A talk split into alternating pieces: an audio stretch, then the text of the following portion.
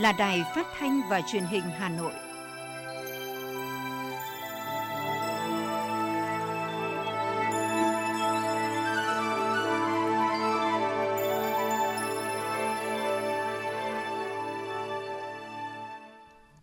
Thưa quý vị và các bạn, bây giờ là chương trình thời sự của Đài Phát thanh và Truyền hình Hà Nội đang được phát trực tiếp trên sóng FM tần số 90 MHz.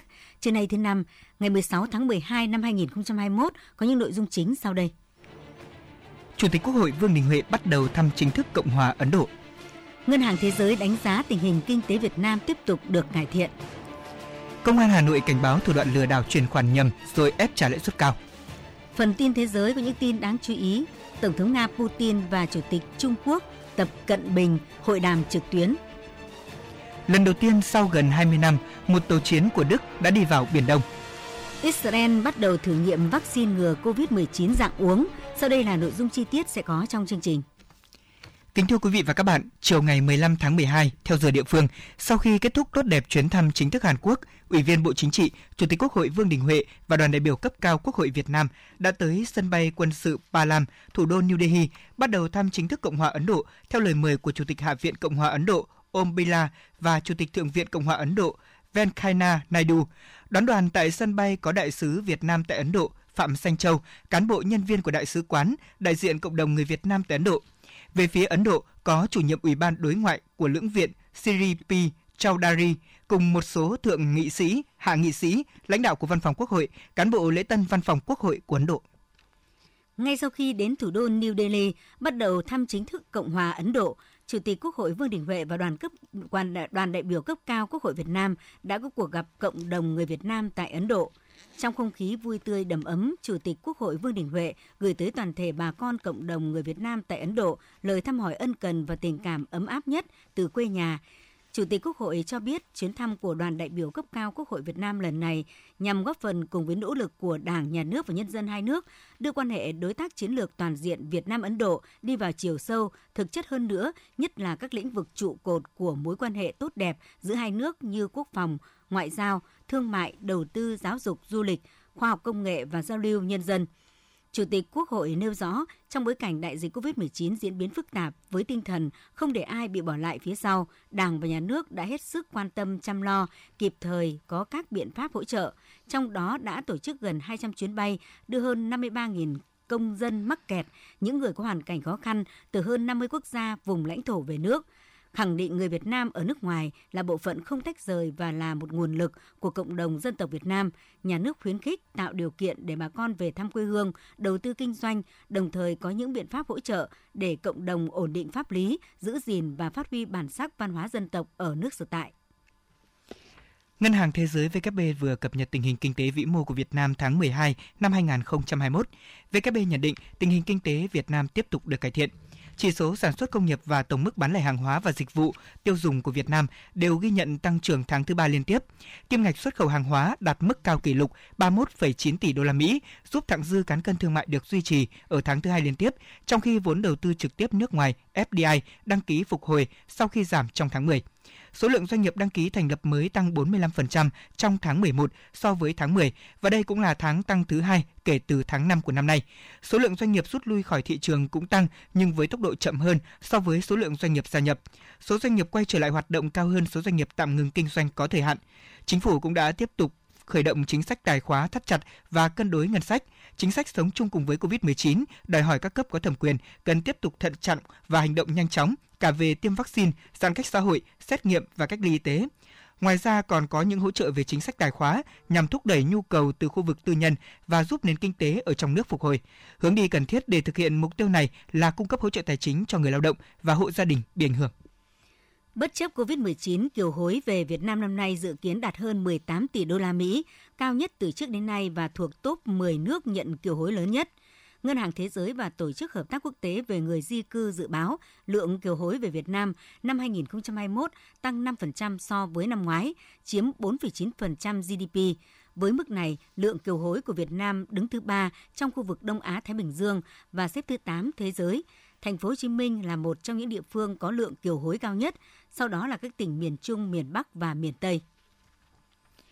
27 dự án trong khuôn khổ của chương trình hợp tác song phương giai đoạn 2022-2024 đã được Ủy ban hỗn hợp thường trực giữa Chính phủ Việt Nam và cộng đồng người Bỉ nói tiếng Pháp vùng Wallonie và Ủy ban Cộng đồng tiếng Pháp vùng thủ đô Bruxelles thông qua tại kỳ họp lần thứ 11 diễn ra tại Hà Nội. Các dự án tập trung vào hai trục hợp tác ưu tiên như hợp tác đào tạo phát triển nguồn nhân lực chất lượng cao trong các lĩnh vực y tế, giáo dục, đào tạo, phát triển tiếng Pháp, pháp luật, công nghiệp văn hóa, hợp tác nghiên cứu ứng dụng, phát triển công nghiệp, bao gồm cả lĩnh vực y tế, môi trường và phát huy giá trị kinh tế trong nghiên cứu khoa học, nông nghiệp và logistics. Hai bên cam kết sẽ nỗ lực phối hợp chặt chẽ để đảm bảo thực hiện thành công các dự án hợp tác được lựa chọn cho giai đoạn từ 2022 đến 2024. Như vậy là trong 3 năm tới, phía Wallonie Bruxelles sẽ tài trợ cho Việt Nam 328 chuyến công tác và 188 suất học bổng với tổng kinh phí lên đến gần 2 triệu euro. Hội nghị kết nối du lịch giữa Hà Nội và các địa phương với chủ đề thiết lập hành lang du lịch an toàn Hà Nội và các địa phương dự kiến sẽ diễn ra vào ngày mai. Hội nghị nhằm góp phần từng bước khôi phục lại ngành du lịch thủ đô sau ảnh hưởng nghiêm trọng bởi dịch COVID-19, tạo điều kiện thuận lợi hỗ trợ doanh nghiệp hoạt động du lịch, tăng nguồn khách hàng vượt qua khó khăn, tạo đà phục hồi du lịch trong thời gian tiếp theo, đồng thời thúc đẩy liên kết hợp tác du lịch giữa Hà Nội với một số tỉnh thành phố để xây dựng và phát triển chuỗi sản phẩm du lịch mới. Tại hội nghị, các đại biểu sẽ nghe thông tin du lịch thủ đô năm 2021, định hướng phát triển năm 2022 và những năm tiếp theo, từ đó sẽ thảo luận những giải pháp có thể nhằm giúp ngành du lịch thủ đô tháo gỡ trước khó khăn của dịch COVID-19. Đại diện các địa phương sẽ giới thiệu sản phẩm du lịch đặc trưng. Ngoài ra sẽ có lễ ký kết hợp tác phát triển du lịch an toàn giữa cơ quan quản lý nhà nước về du lịch của 12 tỉnh, thành phố trong khuôn khổ của hội nghị này, Sở Du lịch Hà Nội sẽ tổ chức đoàn khảo sát du lịch cho các đại biểu tới tham quan, trải nghiệm một số sản phẩm, dịch vụ du lịch Hà Nội tại thành cổ Sơn Tây, Chùa Mía, Đền Và và làng cổ Đường Lâm. Bộ Công Thương vừa bổ sung một số những quy định mới trong kinh doanh xăng dầu như quy định về điều hành giá xăng dầu, về thiết bị bán xăng dầu quy mô nhỏ và đăng ký hạn mức tổng nguồn xăng dầu tối thiểu hàng năm. Theo đó, thì các mặt hàng xăng dầu nhà nước công bố giá cơ sở là những mặt hàng xăng dầu được tiêu dùng phổ biến trên thị trường, gồm có xăng sinh học, xăng khoáng, dầu diesel, dầu hỏa, dầu ma rút. Bộ Công Thương xác định từng mặt hàng xăng dầu tiêu dùng nhiều nhất để thực hiện công bố giá cơ sở. Thương nhân đầu mối kinh doanh xăng dầu phải đảm bảo tiến độ nhập khẩu hoặc là mua xăng dầu trong nước theo quy định hoặc theo đúng văn bản hướng dẫn của Bộ Công Thương để đảm bảo nguồn cung xăng dầu ở trong nước. Theo dự báo, vụ đông xuân năm 2021-2022 có thể xảy ra nhiều đợt rét đậm rét hại kéo dài. Bộ Nông nghiệp và Phát triển Nông thôn đề nghị các cơ quan chuyên môn cần đánh giá mức độ rủi ro về các đợt rét, từ đó chủ động xây dựng kế hoạch, thành lập các đoàn công tác đi kiểm tra và hướng dẫn người chăn nuôi phòng chống đói rét cho đàn gia súc gia cầm, hỗ trợ người dân che chắn chuồng trại, đảm bảo giữ ấm cho gia súc, không thả rông gia súc khi nền nhiệt độ xuống dưới 13 độ C dự trữ thức ăn để tăng sức đề kháng cho gia súc và thực hiện tiêm phòng đầy đủ cho đàn vật nuôi, hỗ trợ vật tư kinh phí ưu tiên cho các hộ nghèo, hộ gia đình chính sách để gia cố, che chắn chuồng trại và mua thức ăn bổ sung cho đàn vật nuôi.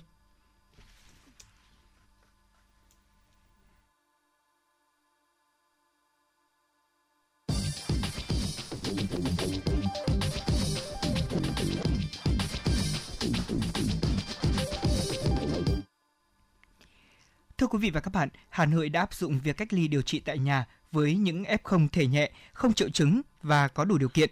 Điều này phù hợp với tình hình thực tế khi mà số ca mắc mới COVID-19 tại Hà Nội đã tiếp tục tăng nhanh trong những ngày qua với khoảng 1.000 ca mới mỗi ngày. Sở Y tế Hà Nội dự báo số F0 sẽ tiếp tục còn gia tăng, công tác về chăm sóc cũng như điều trị F0 tại nhà cũng sẽ trở nên căng thẳng hơn và cần phải theo dõi xử lý kịp thời, lưu ý để đảm bảo an toàn và tránh những ca lây nhiễm trong cộng đồng. Gia đình chị Võ Thị Nhung ở quận Hoàng Mai có 4 người thì hai người dương tính với SARS-CoV-2. Vì đáp ứng đủ điều kiện cách ly tại nhà theo đúng hướng dẫn của Bộ Y tế và Sở Y tế thành phố, thế nên chị và các thành viên trong gia đình được cách ly tại nhà. Nhân viên của trạm y tế phường Thịnh Liệt đã hướng dẫn đầy đủ cho gia đình các trình tự về theo dõi sức khỏe cũng như phát những loại thuốc cơ bản dành cho F0 thể nhẹ và theo dõi hàng ngày.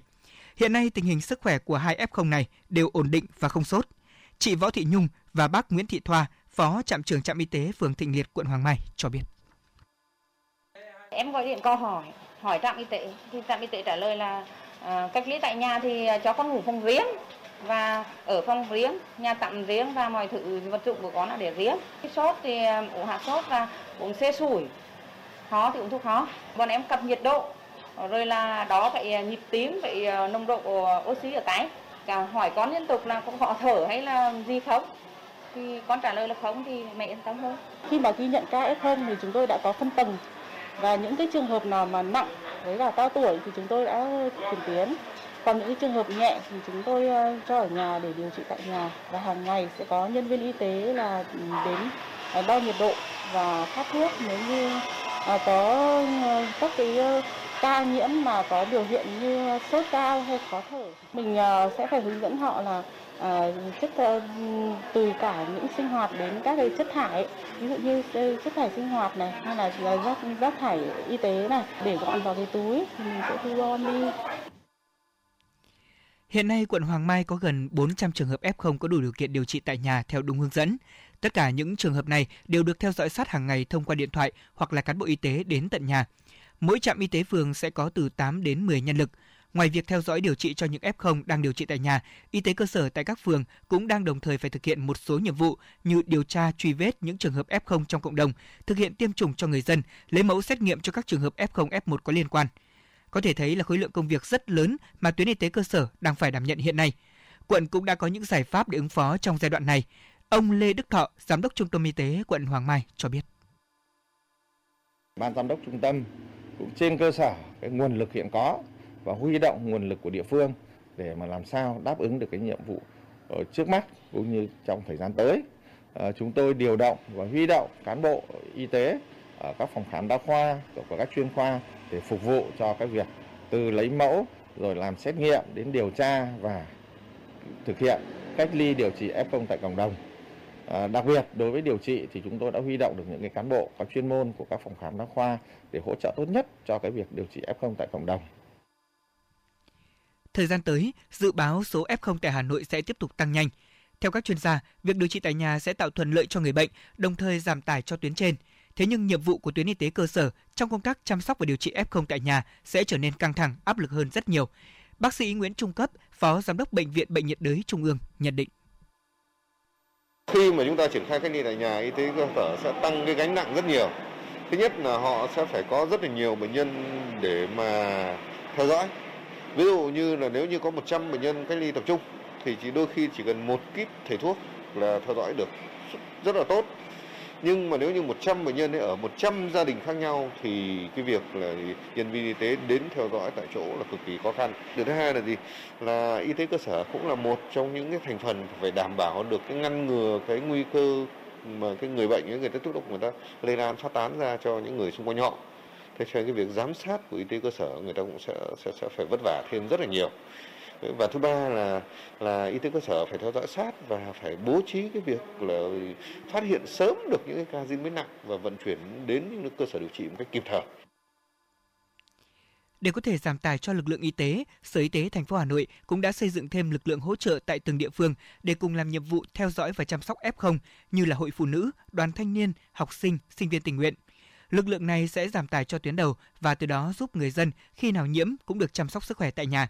Ngoài ra, những người không có đủ điều kiện cách ly tại nhà sẽ được điều trị tại những trạm y tế lưu động. Hà Nội dự kiến thành lập 508 trạm y tế lưu động trên toàn địa bàn. Bà Trần Thị Nhị Hà, Giám đốc Sở Y tế Hà Nội nói. À, người dân phải thực hiện nghiêm túc ờ, không có cái việc tiếp xúc lây lan dịch bệnh ra cộng đồng ờ, và cái sự giám sát của chính quyền địa phương ờ, khi thực hiện cái việc giám sát tại cộng đồng à, và à, nhân viên y tế thì à, sẽ tiếp cận với những cái người nhiễm SARS-CoV-2 nhẹ và không triệu chứng ngay tại nhà và chúng tôi đã phối hợp với Sở Thông tin Truyền thông để có một cái phần mềm theo dõi người nhiễm SARS-CoV-2 nhẹ không triệu chứng tại nhà. Thành phố Hà Nội hiện đang tiếp tục tăng cường nhân lực y tế và các trang thiết bị sẵn sàng ứng phó với các cấp độ dịch. Bên cạnh đó, đẩy mạnh việc tiêm vaccine bổ sung và tiêm nhắc lại đối với những trường hợp được yêu cầu, tăng cường truyền thông để người dân thực hiện tốt thông điệp 5K. Khi điều trị tại nhà, F0 sẽ ở trong môi trường thân thuộc hơn, được giải trí bằng các phương tiện nghe nhìn, vẫn có thể làm việc trực tuyến ở nhà, được gần gũi với các thành viên trong gia đình, không bị cảm giác cô đơn nên tinh thần sẽ thoải mái, giảm căng thẳng. Người bệnh sẽ không bị ám ảnh, căng thẳng khi phải tiếp xúc hoặc chứng kiến những trường hợp F0 có diễn biến nặng khi điều trị tại các cơ sở y tế hoặc các cơ sở điều trị tập trung. Ngoài ra, khi lực lượng F0 điều trị tại bệnh viện giảm, kéo theo giảm nguồn nhân lực điều trị và phục vụ, qua đó sẽ giảm một phần nguồn lực kinh tế rất lớn cho xã hội. Bên cạnh đó, việc F0 điều trị tại nhà còn làm giảm nguy cơ lây nhiễm chéo so với việc điều trị tập trung hiện nay. Tiếp tục là phần tin, thưa quý vị các bạn, Bảo hiểm xã hội Việt Nam thông tin từ ngày mùng 1 tháng 10 đến nay, cả nước đã có gần 12,55 triệu lao động tham gia bảo hiểm thất nghiệp được hỗ trợ tiền mặt từ nguồn kết dư quỹ bảo hiểm thất nghiệp. Kinh phí đã hỗ trợ cho nhóm đối tượng này là 29.671 tỷ đồng với chính sách hỗ trợ người lao động, người sử dụng lao động bị ảnh hưởng bởi dịch COVID-19. Từ đầu tháng 7 năm 2021 đến nay, Bảo hiểm xã hội Việt Nam đã tiếp nhận hồ sơ và giải quyết cho 841 đơn vị với gần 160.000 lao động tạm thời dừng đóng quỹ hưu trí và tử tuất với số tiền hơn 1.111 tỷ đồng xác nhận danh sách cho hơn 2,87 triệu lao động của 69.456 đơn vị sử dụng lao động để hưởng các chính sách hỗ trợ.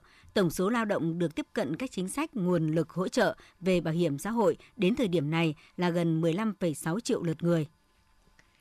Giám đốc Đại học Quốc gia Hà Nội vừa ký quyết định ban hành danh mục ngành và chuyên ngành đào tạo được quy hoạch cho giai đoạn 2021-2025 của Đại học Quốc gia Hà Nội, trong đó xuất hiện nhiều ngành nghề mới – Giáo sư tiến sĩ khoa học Nguyễn Đình Đức, trưởng ban đào tạo của Đại học Quốc gia Hà Nội cho biết, so với các chương trình đang đào tạo hiện tại thì danh mục này có thêm rất nhiều những ngành mới. Trong đó, bậc đại học có 67 ngành được quy hoạch, bậc thạc sĩ có 118 ngành và bậc tiến sĩ có 55 ngành. Đặc biệt có 58 ngành đào tạo thí điểm bậc đại học, 102 ngành thí điểm bậc thạc sĩ, 43 ngành thí điểm bậc tiến sĩ. Những ngành thí điểm là những ngành chưa có tên trong các danh mục các ngành và chuyên ngành đào tạo mà Bộ Giáo dục Đào tạo đã ban hành và đã được đánh mã số. Những ngành thí điểm này là đặc sản trong đào tạo của Đại học Quốc gia Hà Nội. Một số ngành và chuyên ngành sẽ đào tạo sẽ sớm xuất hiện trong thời gian tới ở Đại học Quốc gia Hà Nội như là trí tuệ nhân tạo, quản trị công nghệ và đổi mới sáng tạo, quản trị năng lượng và phát triển bền vững, logistics, thiết kế công nghiệp và đa phương tiện, quản lý đô thị và công trình thông minh, công nghệ tài chính và kinh doanh kỹ thuật số.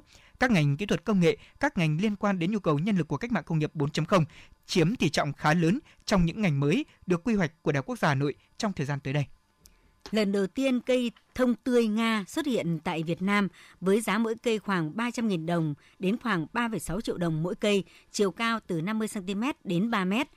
Theo đó, một cây thông Nga tươi cao khoảng 1,5 mét hiện có giá 1,5 triệu đồng.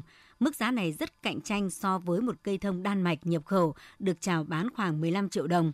Năm nay các công ty lớn chưa hoạt động lại hoàn toàn nên nhu cầu mua cây thông tươi trang trí có giảm. Ngoài ra do thị trường lần đầu xuất hiện thông Nga nên thu hút một lượng lớn khách nhất định tò mò mua thử vì thấy rẻ. Hà Nội đã thành lập 4 đoàn liên ngành để thanh tra và kiểm tra an toàn thực phẩm trong dịp Tết. Theo đó, từ ngày 15 tháng 12 đến hết ngày 15 tháng 3 năm 2022, các cơ quan chức năng của thành phố sẽ tiến hành việc thanh tra và kiểm tra liên ngành. Đối tượng thanh tra kiểm tra chủ yếu là các cơ sở sản xuất, chế biến, kinh doanh, nhập khẩu thực phẩm, kinh doanh dịch vụ ăn uống, thức ăn đường phố. Trong đó sẽ tập trung vào những cơ sở sản xuất kinh doanh những mặt hàng thực phẩm được sử dụng nhiều trong dịp Tết nhâm dần và các lễ hội. Các đoàn của thành phố sẽ tập trung thanh tra kiểm tra những cơ sở sản xuất kinh doanh nhập khẩu thực phẩm với số lượng lớn, các chợ đầu mối, siêu thị và các trung tâm thương mại. Đối với các cơ sở thực phẩm vừa và nhỏ, cơ sở kinh doanh dịch vụ ăn uống, chủ yếu do cấp huyện và cấp xã sẽ thực hiện việc thanh tra kiểm tra. Cục Cảnh sát Giao thông Bộ Công an đã ra quân thực hiện cao điểm bảo đảm an toàn giao thông trật tự xã hội dịp Tết và các lễ hội đầu xuân năm 2022. Đợt cao điểm được thực hiện từ ngày 15 tháng 12 năm 2021 đến ngày 14 tháng 2 năm 2022.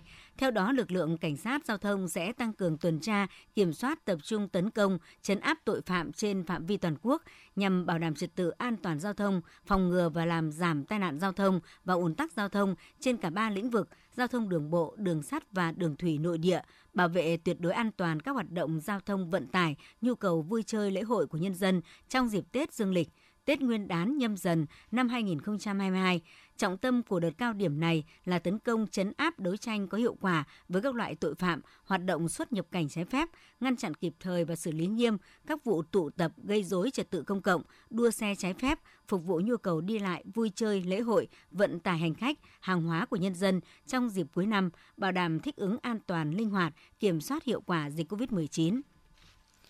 Công an thành phố Hà Nội vừa khuyến cáo về một số thủ đoạn lừa đảo mới, các đối tượng sẽ giả vờ chuyển khoản nhầm cho nạn nhân, sau đó thì ép họ trả tiền lãi suất cao.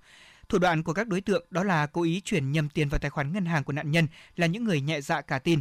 Sau khi họ nhận được tiền thì đối tượng sẽ giả danh là người thu hồi nợ của một công ty tài chính nào đó để liên hệ và yêu cầu họ trả lại số tiền kia như một khoản vay cùng với một lãi suất cắt cổ.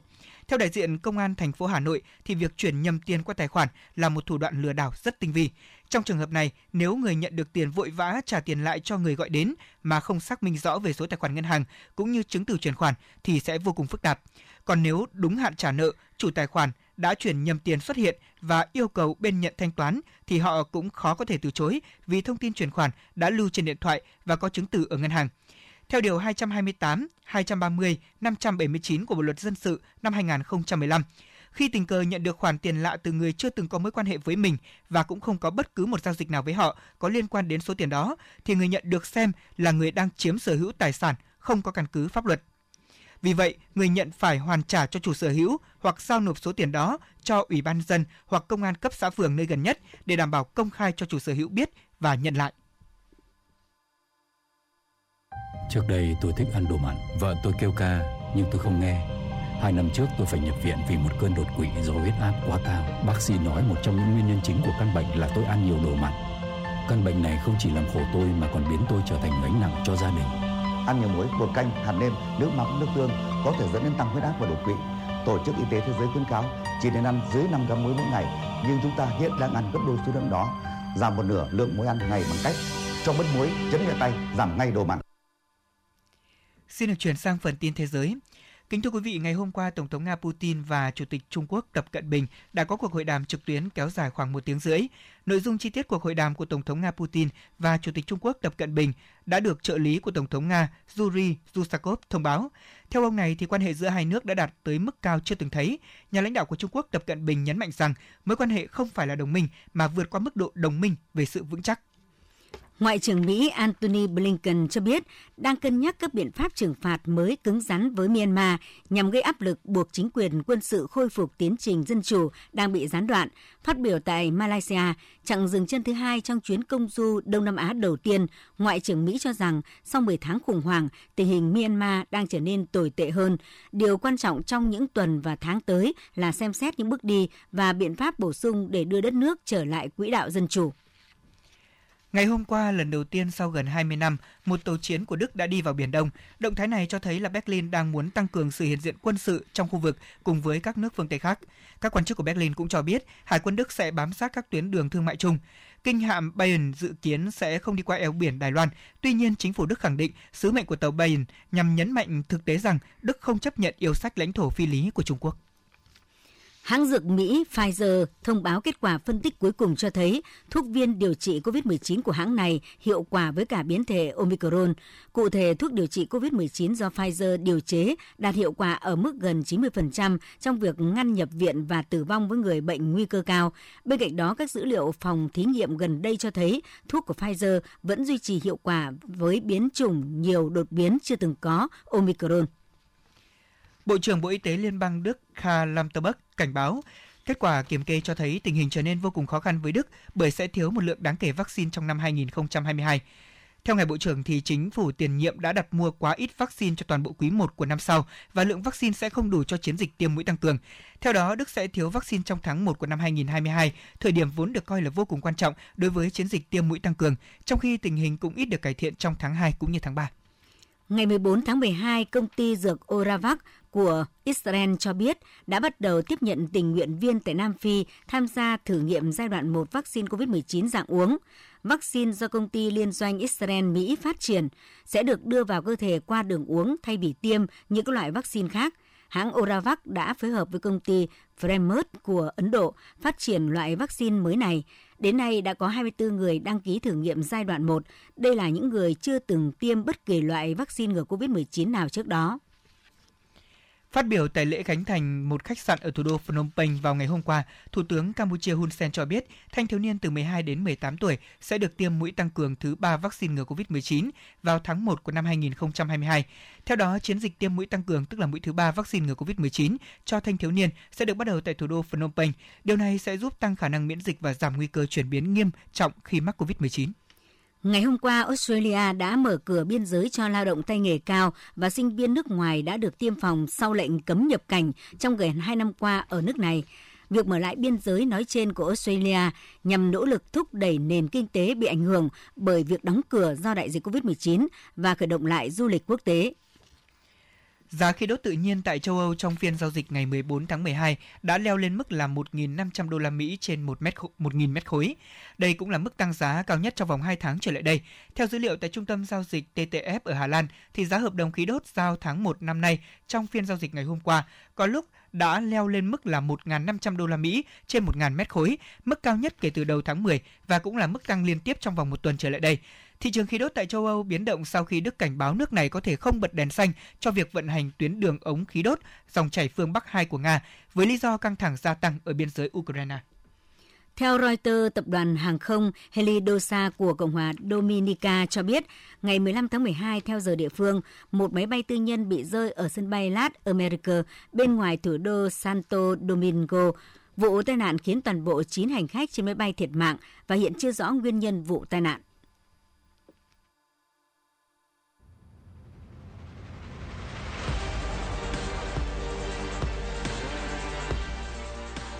Bản tin thể thao.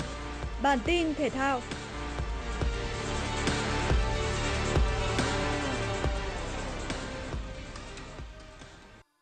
Tại bảng B AFF Cup 2020, đội tuyển Việt Nam được đánh giá cao hơn Indonesia, nhưng đoàn quân của huấn viên Park Hang-seo đã gặp rất nhiều khó khăn trước lối chơi của đội bóng xứ Vạn Đảo.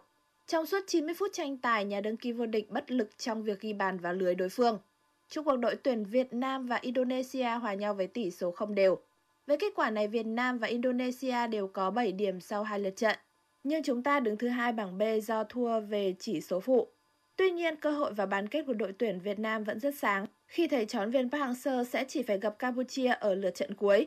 Trong khi đó, Indonesia và Malaysia sẽ phải quyết đấu với nhau để tranh vé vào bán kết. Ở một diễn biến khác, Campuchia có trận đấu dễ dàng trước đối thủ là Lào. Ngay sau tiếng còi khai cuộc, đội bóng quân viên Honda đã dâng cao đội hình để tìm kiếm bàn thắng. Sau nhiều đợt hãm thành đến phút thứ 31, Chan và Tanaka đã ghi bàn mở tỷ số cho Campuchia. Đến phút thứ 41, tiếp tục là Chan và Tanaka đánh đầu chuẩn xác từ đường tạt bóng của đồng đội, ghi bàn nâng tỷ số lên 2-0 cho Campuchia. Phút thứ 74, In Pisay có đường truyền rất hay cho Siang Chan Thi thoát xuống đối mặt với thủ môn Lào. Sau đó dứt điểm tinh tế ấn định chiến thắng 3-0 cho Campuchia. Như vậy Lào chính thức chia tay AFF Cup 2020 sau 4 trận toàn thua. Arsenal bước vào trận derby London tại vòng 17 ngoại hạng Anh với sự thiếu vắng chân sút chủ lực Aubameyang. Tuy vậy, pháo thủ vẫn thi đấu lấn lướt hơn so với West Ham. Trong hiệp 1, đội chủ nhà đã tạo ra khá nhiều cơ hội dứt điểm nguy hiểm nhưng không thành công. Đến đầu hiệp 2, Martinelli đã có tình huống dứt điểm mẫu mực phá vỡ thế bế tắc. Khó khăn đến với West Ham khi Kofan nhận thẻ vàng thứ hai rời sân ở phút 67. Dù Lacazette đá hỏng quả phạt đền, nhưng sau đó đến phút 87, Emily Smith-Rowe đã ghi bàn ấn định chiến thắng 2-0 cho pháo thủ. Với 3 điểm có được trong trận đấu này, Arsenal đã vượt qua chính đối thủ và lần đầu tiên trong mùa giải góp mặt trong top 4. Tiếp đón đội cuối bảng First tại vòng 16 Bundesliga, Dortmund áp đảo ngay sau tiếng còi khai cuộc. Song phải chờ tới phút 33, thế quân bình mới bị phá vỡ khi Hà Lan lập công trên chấm 11 mét. Tới phút thứ 82, Hà Lan một lần nữa điền tên lên bảng điện tử nhân đôi cách biệt cho Dortmund sau đường kiến tạo của Julian Brand. 7 phút sau, Doje Malen ấn định chiến thắng 3-0 cho Dortmund. Như vậy sau hai trận thua và hòa liên tiếp, Dortmund đã tìm lại niềm vui chiến thắng. 3 điểm thu về trước First giúp họ tiếp tục giữ vững vị trí nhì bảng với 34 điểm, kém đội dẫn đầu Bayern Munich 6 điểm. Một chiến thắng cần thiết để Dortmund tiếp tục hy vọng bám đuổi nhà đương kim vô địch. Ở các trận đấu còn lại, Mönchengladbach để thua 2-3 trên sân nhà trước Eintracht Frankfurt. Leverkusen hòa Hoffenheim 2 đều, Union Berlin hòa Freiburg không đều và Augsburg hòa RB Leipzig 1 đều. Dự báo thời tiết vùng châu thổ sông Hồng và khu vực Hà Nội chiều và tối ngày 16 tháng 12 năm 2021, Vùng đồng bằng Bắc Bộ không mưa, nhiệt độ từ 19 đến 24 độ. Vùng núi Ba Vì, Sơn Tây không mưa, nhiệt độ từ 20 đến 23 độ. Ngoại thành từ Phúc Thọ tới Hà Đông không mưa, nhiệt độ từ 20 đến 23 độ. Phía Nam từ Thanh Oai, Thường Tín đến Ứng Hòa không mưa, nhiệt độ từ 20 đến 23 độ. Mê Linh, Đông Anh, Sóc Sơn không mưa, nhiệt độ từ 19 đến 22 độ. Trung tâm thành phố Hà Nội không mưa, nhiệt độ từ 20 đến 23 độ. Quý vị và các bạn vừa nghe chương trình thời sự của Đài Phát thanh và Truyền hình Hà Nội, chịu trách nhiệm sản xuất Phó Tổng giám đốc Nguyễn Tiến Dũng, chương trình do biên tập viên Trà My, đạo diễn Kim Oanh, các phát thanh viên Lê Thông Thanh Hiền cùng kỹ thuật viên Duy Anh thực hiện. Xin chào và hẹn gặp lại trong chương trình thời sự sau.